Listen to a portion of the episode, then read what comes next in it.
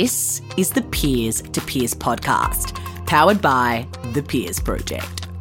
Hello, peers. Welcome to the Peers to Peers podcast. Peers speaking, peers listening. This is a conversation for you.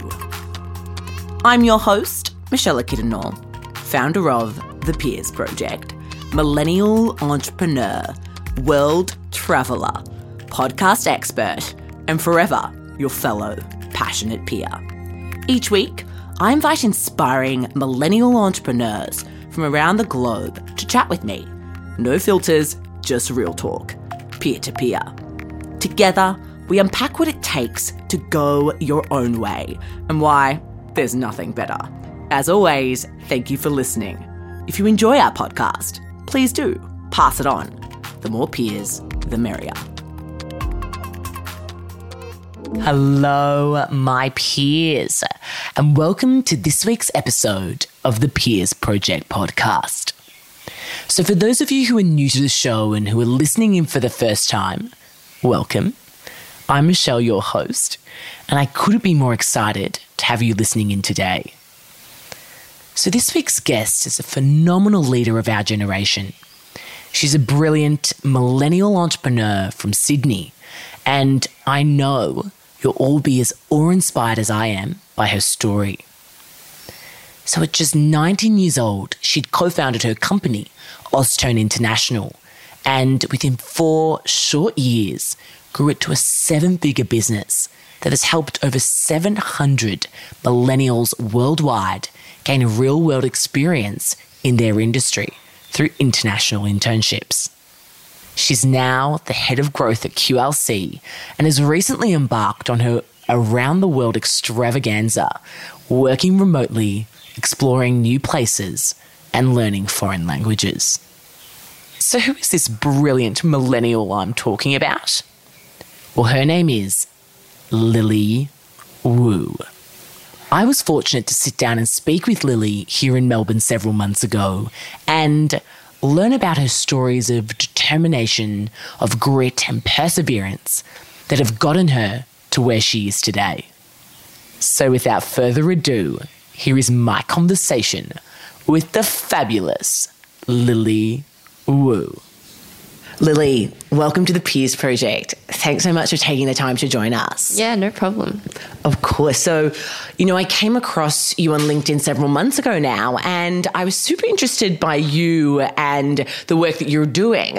And I just knew I had to have you come on the podcast. So I'm really excited for our conversation today. Yeah, it's such an honor for me to be on this podcast. So thank you for inviting me. Of course, of course. All the way down from Sydney, which is absolutely awesome.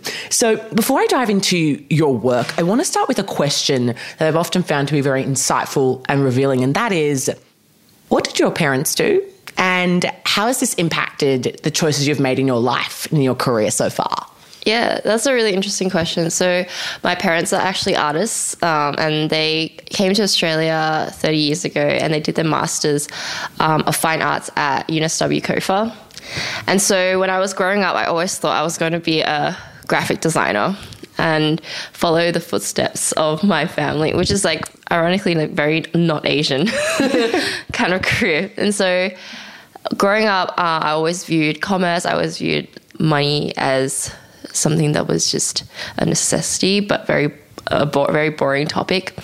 And how I came across entrepreneurship was one day my parents went to China and we were in a very poor situation since they wanted to change what they were doing with their life as well. And so they left me with $100. And at the time, I thought that was a lot of money. And I was like, yes, I'm balling cash. And so 2 weeks later, I was like, I'm going to be running out of money. So I decided, as normal people do, apply for part-time jobs. So I applied to KFC, applied to Macca's, applied to you know, 40 different retail places, but not a single one, you know, wanted to do an interview with me, and they didn't want to hire me. And so I was like, what? This underage kid, like, why wouldn't you want to, you know? And so at the time I was also really into hip hop, and I really wanted to get these Jeremy Scott shoe, like wing shoes. And so they were really popular at the time, but they retail for about $300. And so at the time, I had a friend in America whose parents owned an Adidas outlet. And so I asked her, you know, how much do these wholesale for? Like, am I able to get some discount or like get a wholesale from you? And she said, actually, these shoes only cost $40 since it's out of season now in America. And so I was like, what? $40. And I was like, okay, how much is it to ship to Australia? And she was like, it's also $40. And I was like, oh, that's the same amount as the shoes. And she was like, but if you get it as a, it's a flat fee. So if you get your friends to chip in with you, then you'll be able to reduce your shipping or like get it free. And so I was like, that's a great idea. And so I went around to all my friends and I was like, hey, any of you guys want to get these shoes with me? Like, what do you think they said? They probably said yes. I want $40 for like just a pair of shoes. Yeah, so that's what I thought. Except everyone that I asked, they were like, no way. Like, this has to be fake. Like, it's the $300 in Australia. Why would they be $40? Like, kind of like getting Yeezys for $100, right? Yeah. And so I was like, is that the only problem? Like, you know, it was like just after the GFC, Australia dollar was like extremely high and the exchange rate was so good. And they were always out, like America would always be like out of season by the time it hits Australia because of our season differences. And so I went to another group of friends and I was like, hey, do you want to get these shoes for $80? And they were more receptive. So they were like, oh yeah, that sounds like a good idea. And so one of my friends, he was like, I have a group of friends who want to get these shoes, but what do I get out of it? And I said, you know what, if you can get an order of 20, which is the amount of shoes that would reduce our shipping to zero, then you can sell these shoes for as much as you want. Mm. Yeah. And so if you want to sell for $120 or $200, you know, still $100 off, half price, then you can do that. But I will just take the cut over 80, like at $80. So I would always make a $40 cut, but you can make whatever you want to sell it for.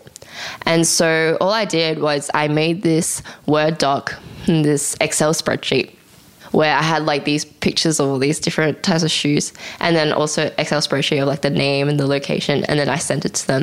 And then the week later, they would come back to me with this order of 20. And so I did this with 9 other friends, like 9 other schools.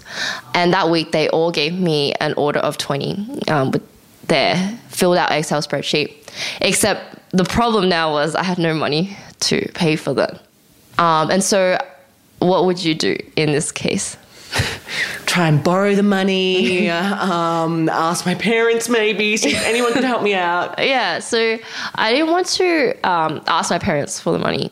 So what I did was I made everybody pay me a $40 bond because at the same time, you know, that was the amount of money that would, you know, pay for all the shoes. Mm. But I also needed to make sure that they weren't going to cancel on me because they were like, you know...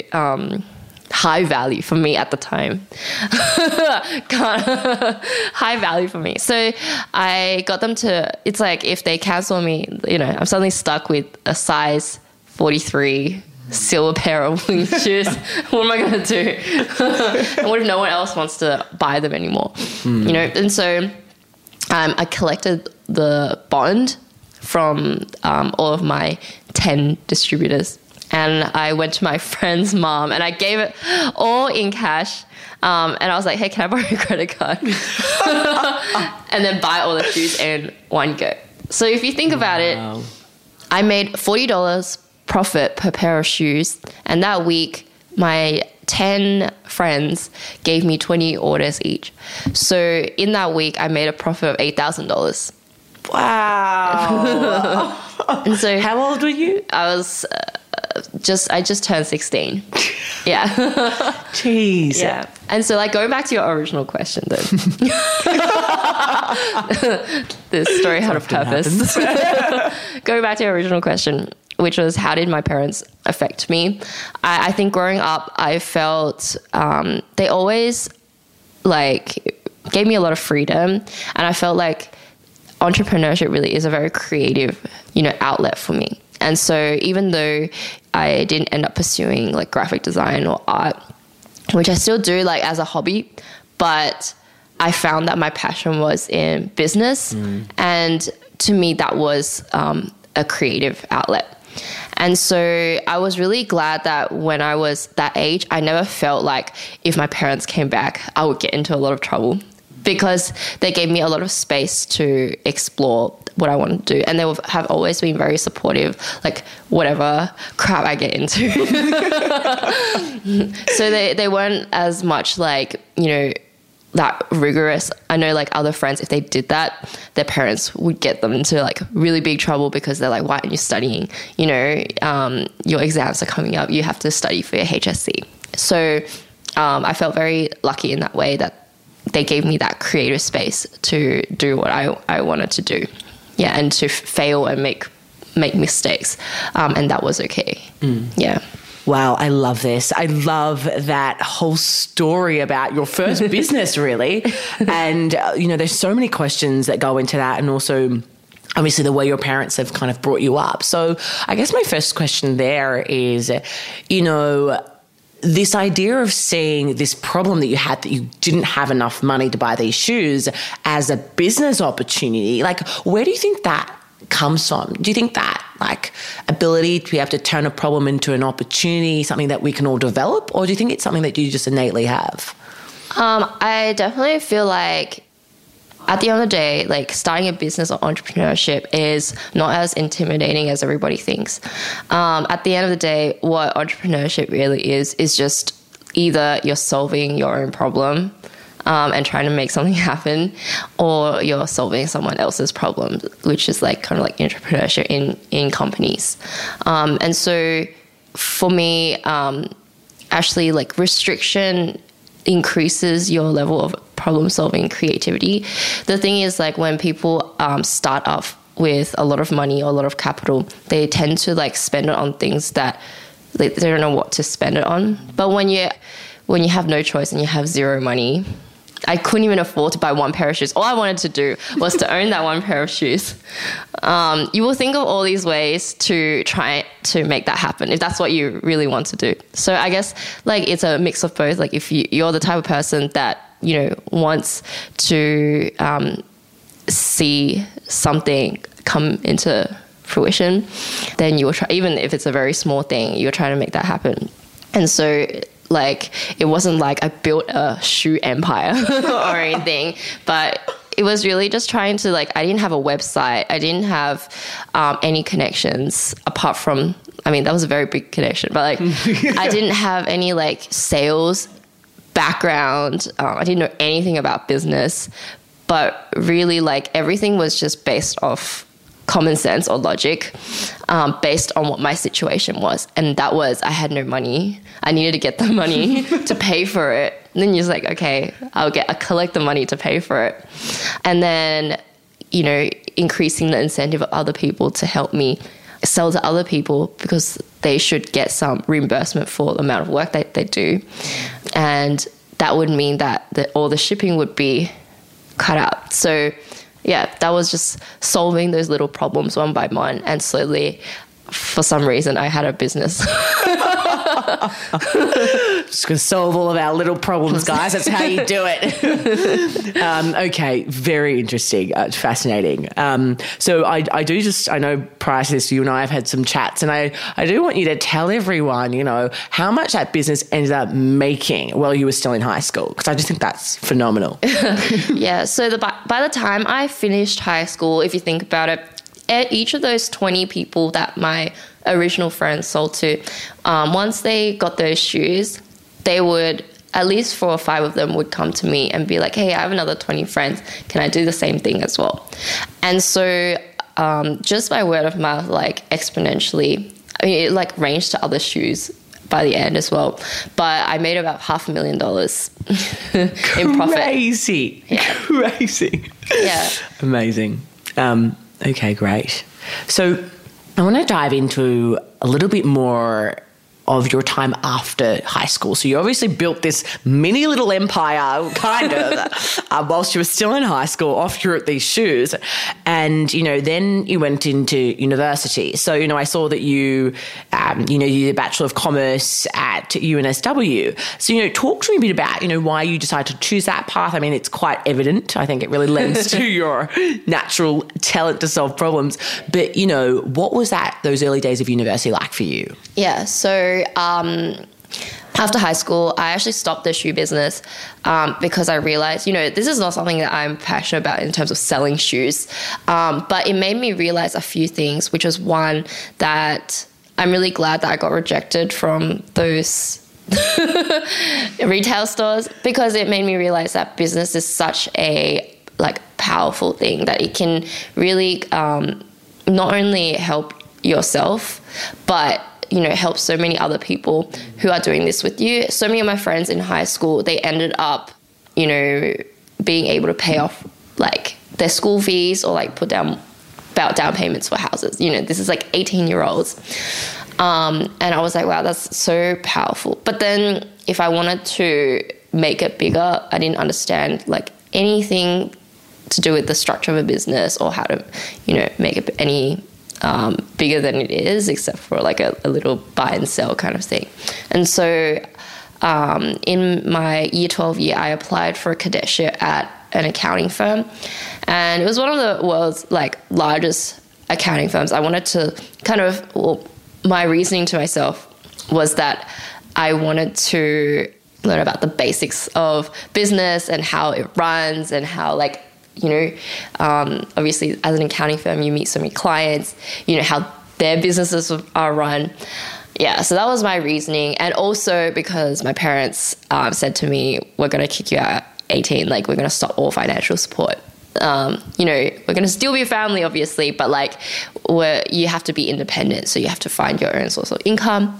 And so I was just thinking about what I wanted to do in the future. So I applied for the accounting firm, and before I went, you know, I had this image like, oh, I'm going to be so impressive. Yeah, I'm going to this high-flying corporation that's like 18-year-old. Everyone's going to be so impressed. My friends are going to be so jealous of me. I don't know. I went in with like stars in my eyes. Mm. Yeah. And during that first year of uni, I realized what I will never do again.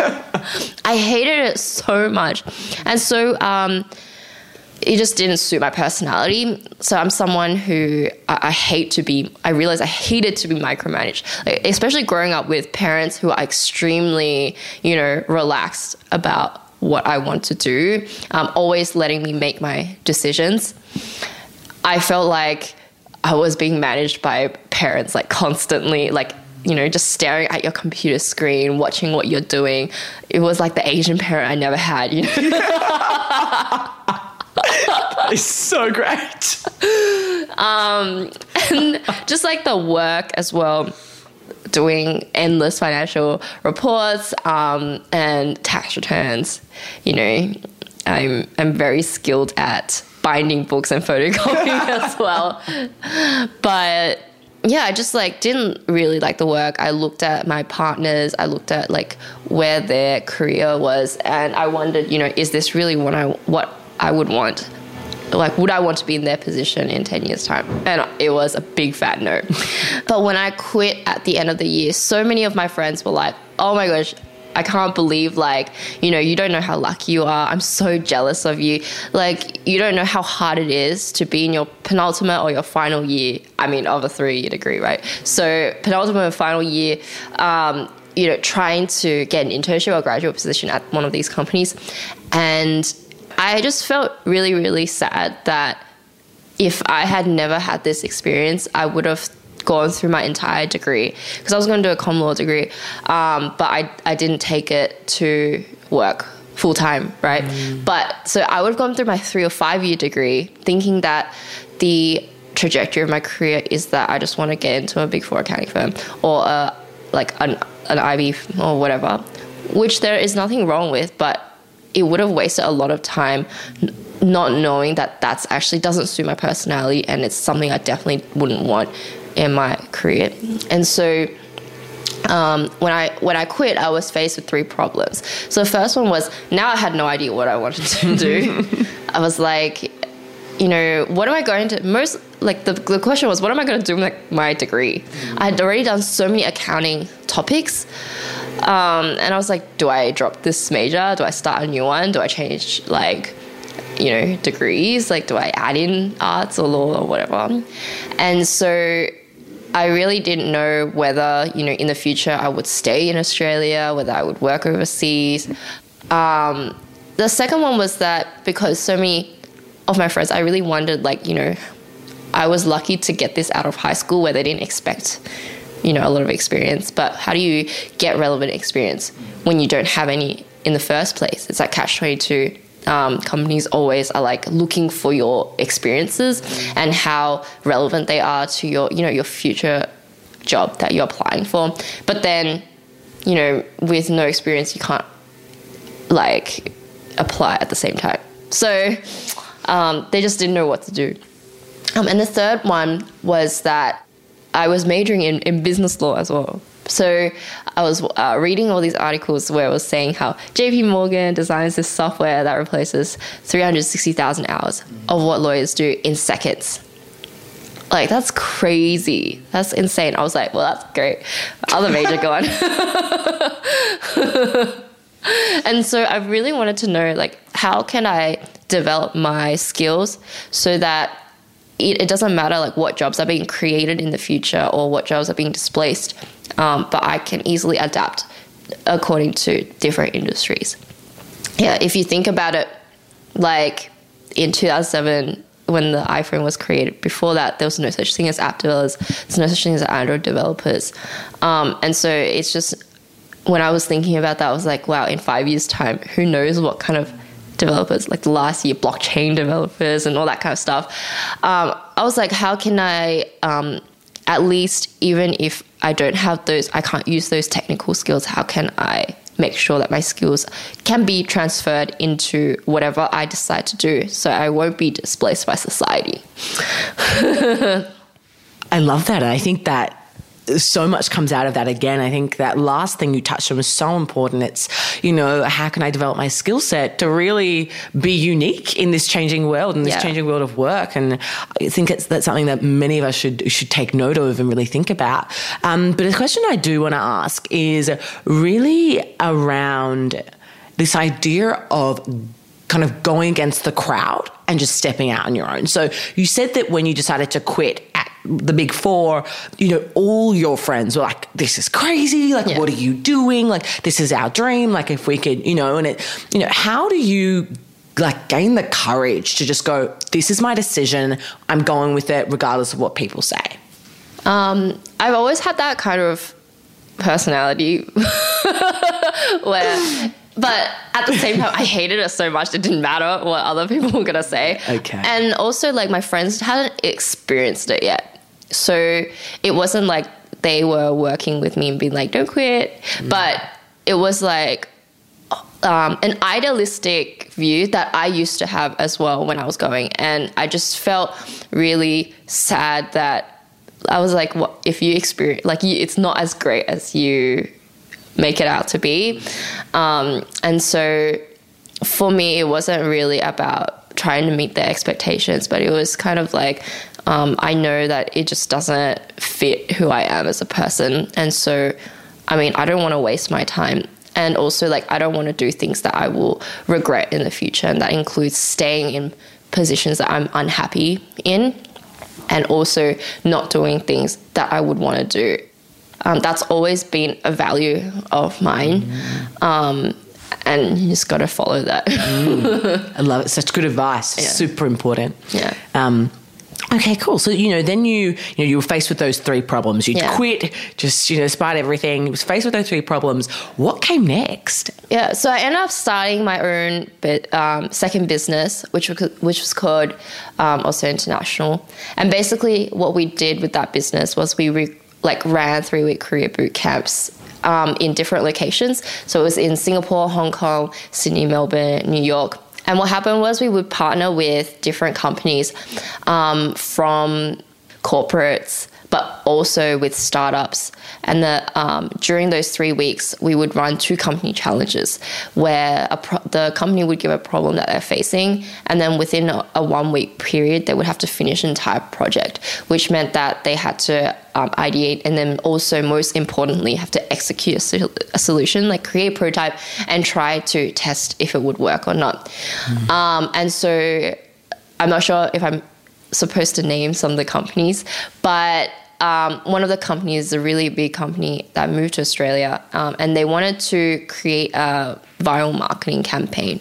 And so within that 1 week, the students in teams had to come up with a video and then go around filming and a prototype video of what they would actually roll out, and then contact all the kind of media outlets to try and roll out. So in the end, that company, a really big tech company, ended up just skipping the entire hiring process and just hired the entire team to roll out that project.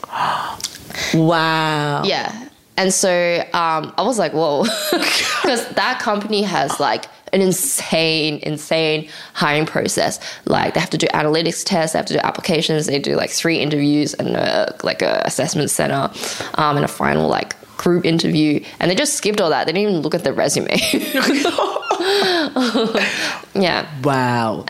So it was on the student side, it was really about discovering what they were interested in. So not only do they get to see different types of companies, whether their personality suits corporate, or they like structure, or if they like startups where they have more autonomy, they can really see that culture when they interact with the people from those companies and do those challenges. But they also, in the 3 weeks, more tangibly, they get to finish 2 entire projects. Mm-hmm. And, with companies that they all know and love. And so that would be then a leaping frog kind of opportunity to, in a very, very short period of time, do 2 major projects, which means that, they don't have to waste 6 or 12 months' time doing an internship that they might not like me. Or doing because internships innately, sometimes if they give you photocopying or paper runs, what can you do and what value does that bring to your next position? So, it was kind of solving the no experience, but starting with some sort of experience to showcase to future employers.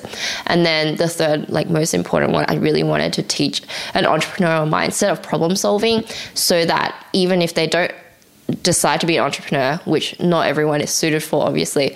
However, they have that problem-solving mindset, and to teach kind of the frameworks on how to solve problems really quickly, so that they can develop the kind of transferable skills that all employers want, for one. But they can then realize that, every opportunity or every experience that they have, they can take something out of that as well. Wow. Every time I hear the story about your business, it blows me away each time. And I think because of 2 main reasons, and something that I would love to ask you about. It's, the first one is, you're in the exact position.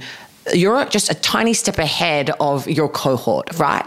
But you're still very young. You're still confused. You don't really know what's next. And yet you somehow construct a company that helps everyone else and just kind of go through, kind of skip what you went through.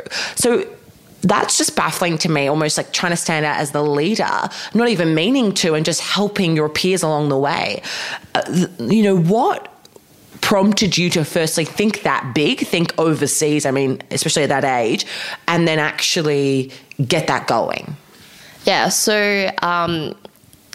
I said all this because I wanted you to have a picture of what it was like as the end result. And that's what a lot of people see, right, the end result. And they find it super intimidating in terms of when they want to start their own business, they're like, oh, my vision is too big. And they think about all these steps and they're like, it's too hard to get there. And so they don't end up even starting in the first place. To be honest, my vision was very small in the beginning. And it changes and adapts as you grow your business, which I think is fine. Like, you can have a big vision, but you can also have a very small vision. And I feel like people just like to romanticize, like, people with visionaries or who have big visions.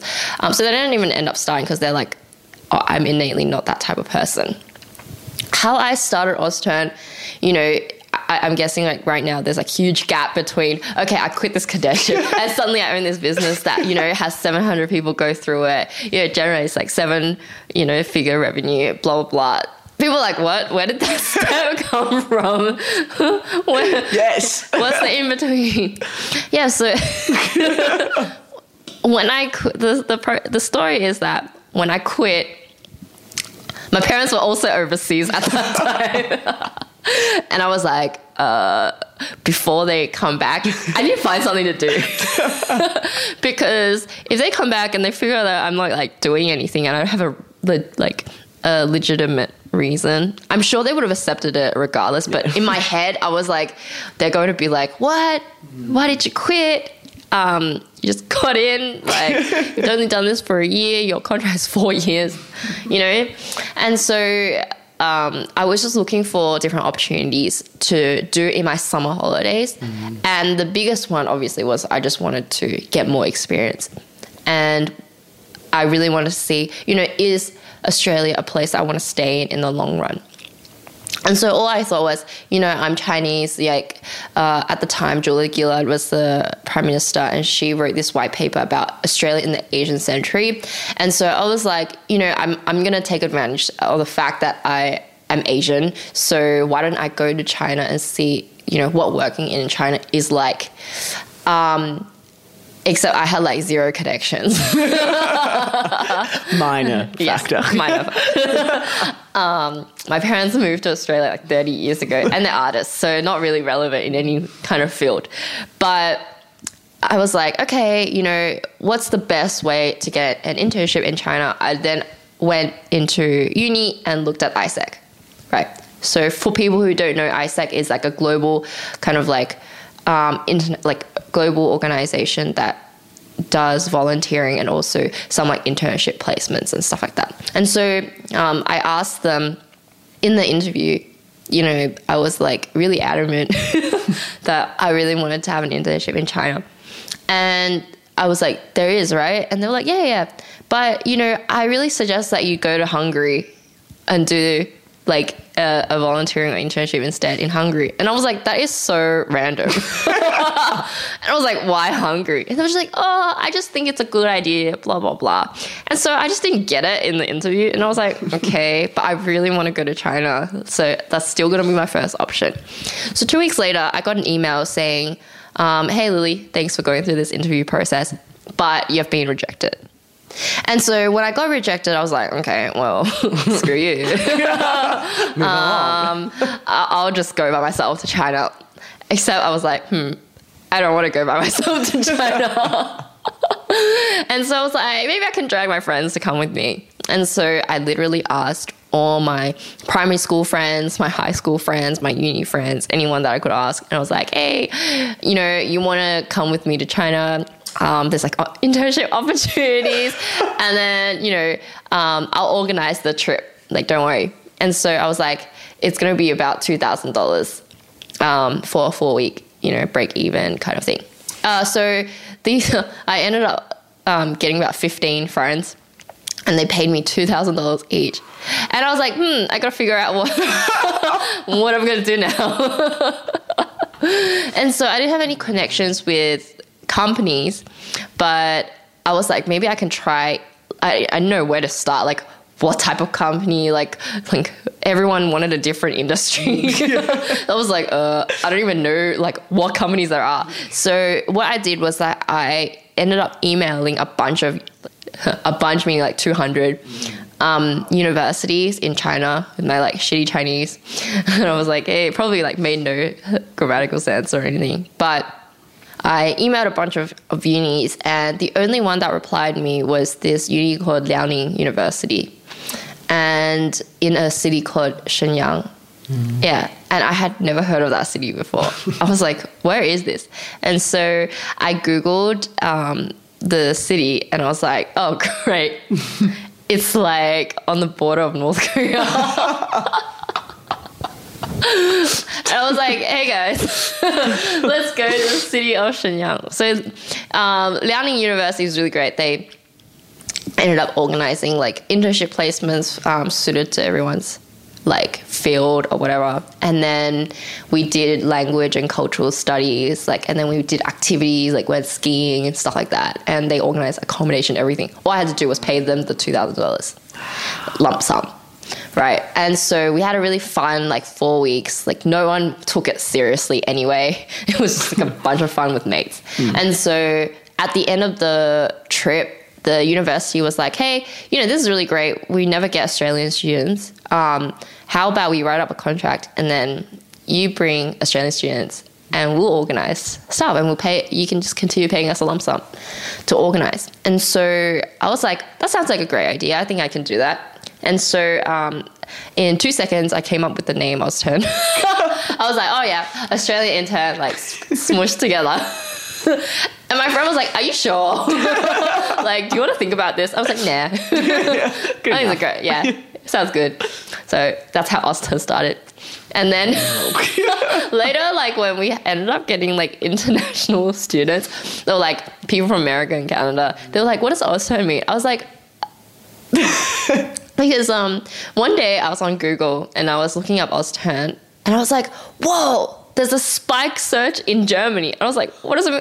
Why is that? Like, people from Germany are interested in Austone. And then I look at Google Images, and literally it's just pages and pages of oysters. Austone means oyster in German. And that's when I was like, oh. And so now when we tell people, we say that Austone means, it means oyster in German. So the world is your oyster. So the more oysters that you open, the more likely you'll be able to find your pearl. Oh. Which is like the more experiences that you, the more opportunities that you take, the more experiences that you have, the more likely you're able to find your passion or, and stuff like that. So it ends up working out in the end, but you guys all know now. It was just because I put Australian intern together. Yeah, and so my first program, I ended up taking 40 students to Shenyang, and it was an absolute disaster because even though I made like a whole itinerary and it just like didn't go to plan. My original itinerary was I would do half day internship, so like maybe like 9 to 1, 9 to 2, and then half day Chinese studies. Mm. By the end of the first day, I realized that this was a really bad idea because I didn't realize that the university had organized places that were like 2 hours away. And so they had to wake up at 7 a.m. or 6 a.m., go 2 hours away, come back for 2 hours. And by the time they came back, like, who's going to have the energy to go to Chinese class? The second thing was that there was a huge language and cultural barrier. And because obviously these are not my like close friends anymore, where it's like, we can just like fool around. You know, people had paid like money, you know, like 2.2K to like come on this 4-week trip where they wanted like to actually experience internships. But the problem was, you know, if they have a language barrier, there's no way that they can do business Chinese with these companies. The third was that there was a lot of bureaucracy. Like literally sometimes there would be like a bank and people would like die to like go into that company because it's like Bank of China or HSBC or something like really impressive sounding. But they would literally just like sit them there on a boardroom with nothing. It's like not even like they can fill up time by photocopying. It was like even next level. It was like, like literally just sat there and did nothing. And so I was like, oh shit, like what am I going to do? And so I kind of like gave them like small projects to do by themselves.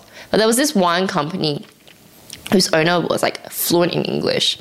And in the beginning, no one wanted to go there because it was, the name was Best Composites. People were like, what is that? And I was like, oh, they're a factory that makes like composite materials. And people were like, you're not convincing me. And I was like, but I had to allocate someone to go there. And so the surprising thing was that the guy like really got along with the students.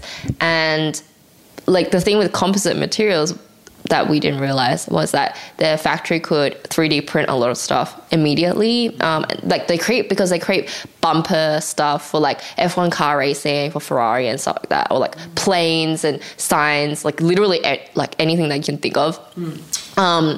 And so one of the projects was that they had to create a showroom for like at some sort of car expo for like Ferrari or whatever. And so they would actually 3D print the entire mini expo design. So they saw that literally come to life. Or they would create there would be like a HR problem where they were like, I need to create more incentives for my employees. So they're like, you know, we can like see what Google is like, you know, you should create a fun environment for your employees. And they like would create like mini golf courses and like a games room and just 3D print like chairs and tables and stuff like that. And then they made breakfast earlier so the employees would come earlier to work. It's like free breakfast and then free dinner so that the employees would leave later. So like maximizing productivity. And then the students just found like, wow, I see this come to life. Like it's so meaningful because I can see the company change because of my efforts. And so by the end, all the students who were at banks originally were like, I want to go to this one. I want to go to this company. And I found it so like interesting and so curious because it was like no one wanted to go there in the beginning because of the name. And it really slashed some of my misconceptions that, you know, people just want to go to something that has a prestigious name and not care as much what they do. But I realized I was wrong because being in that situation, it is also extrapolated the problem that, you know, short-term internships often don't provide a lot of value to students because it's so dependent on the company to give relevant and like good work for them. And it's even worse because I'm supposed to be organizing this thing, and no matter how well I organize all the other things, the contributing factor to whether they enjoy the experience or not is still whether the internship is good. And so I was like, how can I control the entire experience so that it would be exactly like the composite material company every single time, that they will feel like I've accomplished something, I've made a difference in that company, and I can take this is valuable experience that I can take on in my future career. And so fast forward, I brought on my co-founder Jamie about a year and a half later. We went out of Shenyang. I was like so happy by then because I was like, there's no way I can deal with this anymore. There's like no English. Like, you know, like all the students, you know, I was one of the people with the best Chinese already. And so imagine like trying to do any type of like work there is like a nightmare. And, you know, so we moved into Singapore and Hong Kong. And so we started implementing that model where we would do company challenges instead. And as we partnered with more companies, it really surprised me to see that it didn't matter what industry and it didn't matter the size of the company, but all they want from entry-level talent is usually like the 10 most important transferable skills, right? And that's why in interviews, they'll always ask you, when was the time that you displayed teamwork or leadership or problem-solving or analytical thinking? Because at the end of the day, they can train you in technical skills anyway. And with that, that's why I was like, okay, since they want transferable skills, how do we revolve our program to target those 10 most important transferable skills? And so slowly, it was through a lot of alumni feedback, and we made our alumni into facilitators who would run the programs so that they could implement those changes and improve them every single time, which is how you see it to where it is today. But you'll always know that in the beginning it was just me trying to be like, I just want to go to China because I want my own internship. But what happened with AIESEC was that, you know, a few months after I first started Austone, the president came to me and said, hey, we want to partner with Austone because you guys have like internship placements in China? And I was like, that's really interesting. How many internships do you actually have in China? And he was like, oh, none. And so I ended up realizing that I got rejected, not because I was rejected for any other reason other than there was no actual placements at the time in China.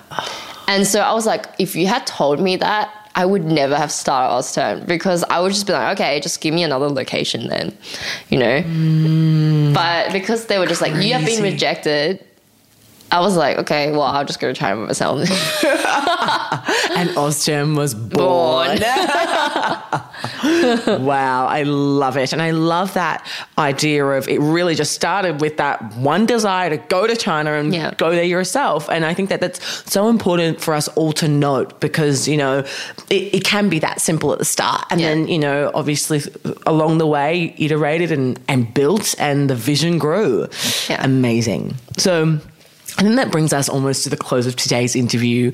Something I do want to talk about before I ask you our last question is about your exit, your recent exit. So, you know, I still remember seeing that LinkedIn post you did of you pretty much just saying that, you know, you felt like you were feeling a little bit unaligned with your company. It wasn't really your passion anymore. Talk to us a little bit about your recent exit.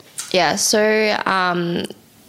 it's always been a value of mine that if I'm in a position where I'm not growing anymore and I'm not learning, then I will stop what I'm doing and move on. And this is a really like hard decision because obviously like Austone's my baby and it's like a cash flow positive company. Yeah. But it was the same decision that I made when I stopped my shoe business because, I mean, in a different way, it impacts a lot of people, which I'm so grateful for. And we have a really, really like tight-knit community.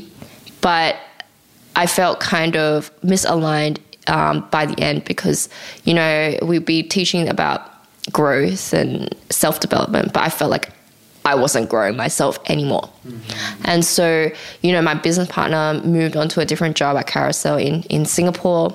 And I felt like it was kind of like almost going, even though it's growing, it was going backwards in the sense that I was going back to doing everything myself. And I was feeling burnt out, not because of the workload, because honestly the workload got less than when I started, but because of all the processes in place. But I felt like, what am I developing as a person? And what other impact can I actually make? Like, can it be a bigger impact within this arena? And so recently I joined a company called QLC, so Quarter Life Crisis. So that company was started by two management consultants who have a very similar experience to me. And what they experienced wasn't, like I experienced that when I was in my first year of uni. They experienced when they graduated. So they worked for one of the top management consulting companies and they quit their job to then start a furniture app. And that's when I actually met them like 5 years ago when they were starting the furniture app. And so last thing I knew, they were like, you know, off to Singapore in an accelerator program. And so during that period, they were like, why are we starting a furniture app? We don't even like furniture.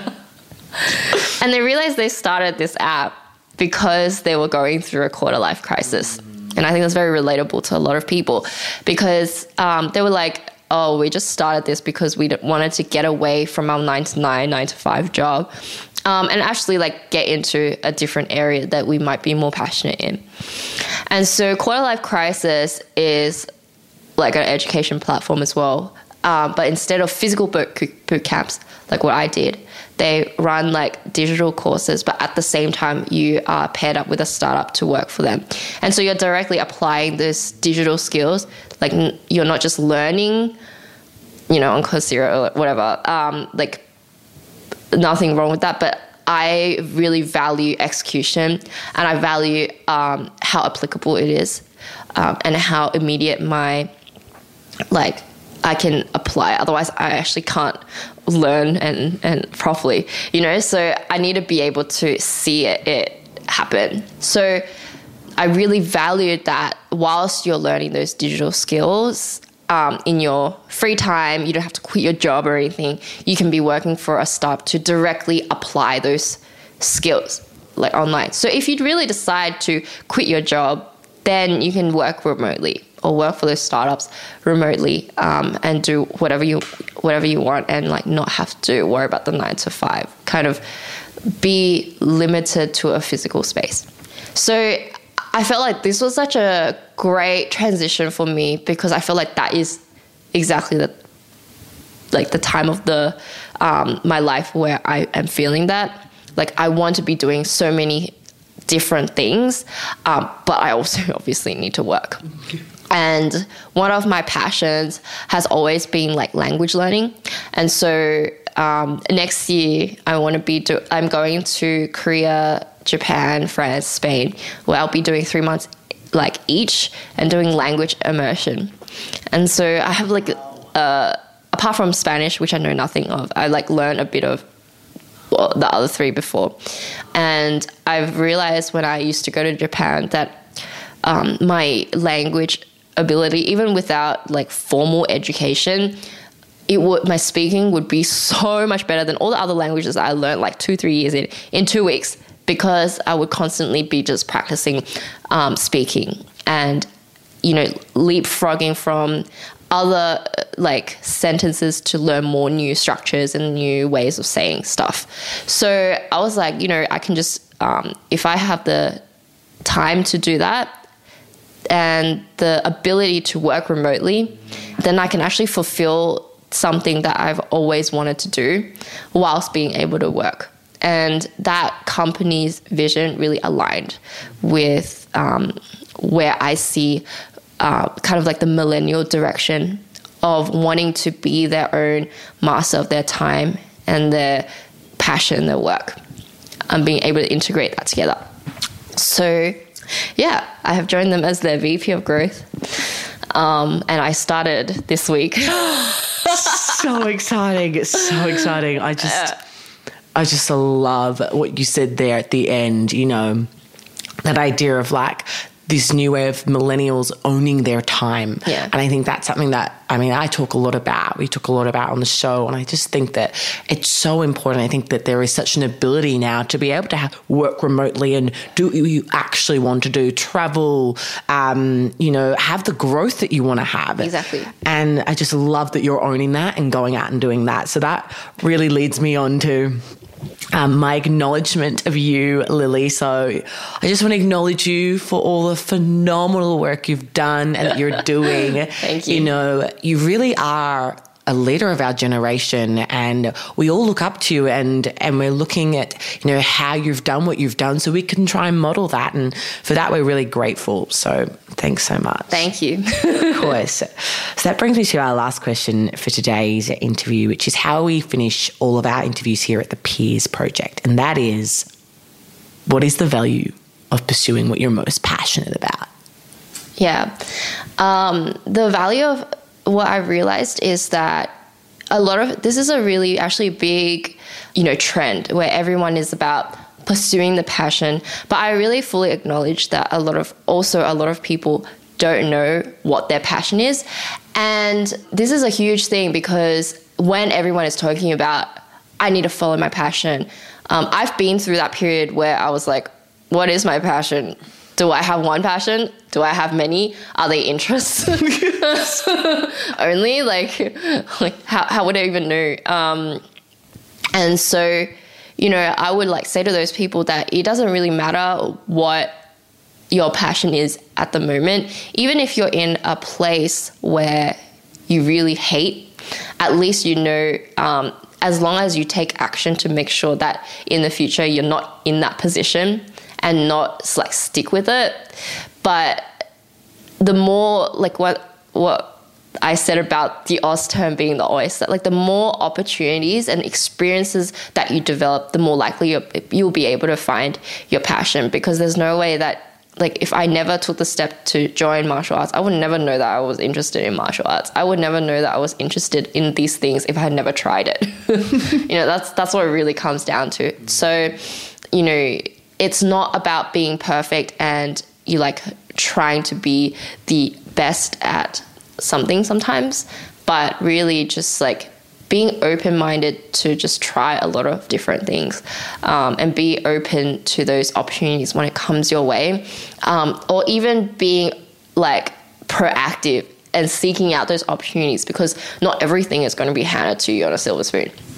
So I would say like, you know, your passion for life comes from being able to actively take charge of the time that you're given, which is very limited. So like, be passionate about, you know, taking advantage of like every second, so that when you get to the end of your life or your, that's a bit morbid, but like your end of your year, you can look back and be like, what did I achieve out of that year? And am I proud of the type of person that I'm developing and the character that I'm building? I think that's the most important thing. So well said. Thank you so much, Lily. Thank you. Where can people where can people learn more about you and your work? Yeah, so people can add me on LinkedIn. I think the LinkedIn URL is linkedin.com/in/itslilywu with the ITS. And they can find more about what QLC does as well at qlc.io. Yeah, and then just like connect with me, and I'm always happy to chat. Love it. Perfect. And for everyone else listening, we will end with that. Peers, that's a wrap. Thank you for tuning in to the latest episode of the Peers to Peers podcast. We hope you've enjoyed your introduction to our latest guest peer, and that you find them as gung-ho as we do, which is our way of saying inspirational. For more, make sure to subscribe to our show on iTunes, Spotify, or any app where podcasts are played, and leave us a review. We produce with passion, and it doesn't stop here. To see what else we're up to, visit thepeersproject.com or follow us on Instagram at thepeersproject. We'll have fresh, real talk for you next week, peers. Until then, if you need inspiration, look amongst your peers.